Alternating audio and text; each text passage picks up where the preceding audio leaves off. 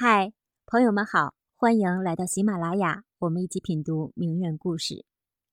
沃伦·巴菲特的成长过程中，他的成功除了拥有过人的天赋及对金融市场的敏锐性，还离不开两个人，一个是他的父亲霍华德，另外一个是他的老师格雷厄姆。父亲霍华德的教育方式对儿子的成长有指导意义。霍华德当过证券经纪人，后来跻身共和党议员之列，他的思维方式、职业背景都在不断启蒙着沃伦。霍华德是一个品行端正的人，这跟他童年的成长环境有很大的关系。霍华德的母亲是一个勤俭持家的女人，虽然在花销方面很吝啬，但在教育子女上却投入十分大方。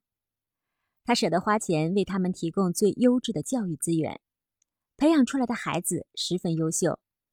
一个儿子成为化学博士，另外三个儿子和女儿都成为了学士。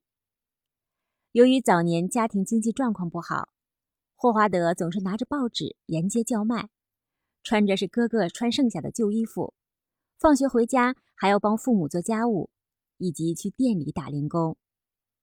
他也像母亲一样养成了勤俭的好习惯。当然，贫穷的经历让霍华德明白了钱的重要性。在他成家之后，希望通过自己的努力为妻子和儿女们提供良好的物质保障。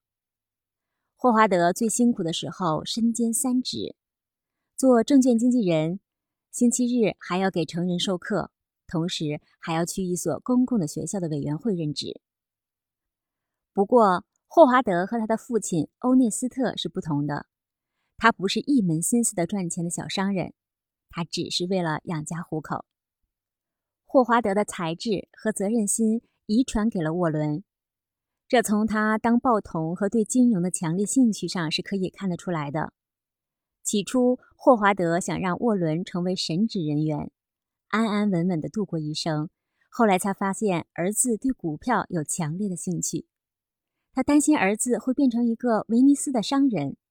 但后来发现，沃伦摄取财物的欲望其实并没有超越道德的护栏。霍华德早年的证券经纪人职业经历极大地影响了沃伦，他将儿子带入股票的世界中，沃伦深受影响，就这样一步一步成为金融达人。霍华德的仕途并非是一帆风顺的，早在1942年胜选成为国家议员，却在1948年竞选落败了。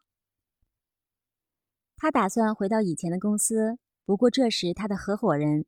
卡尔福尔克的公司已经初具规模，并形成了完整的运营体系，不再需要霍华德的加入。霍华德只好单独创业，重新寻找客户。霍华德的内心有强烈的道德感，他对人际交往也不是很感兴趣，特别是那种拉选票、讨好选民的应酬，在他看来都是无聊透顶的。他不喜欢趋谈复试。而是固执己见。一次，他对一项劳动法案投了反对票，得罪了工人选民。后来，他带着沃伦去看球赛时，遭到了很多选民的蔑视。不过，霍华德还是保持着应有的绅士风度。父亲霍华德的品行、做事风格、从业指导性，就这样潜移默化地影响着沃伦。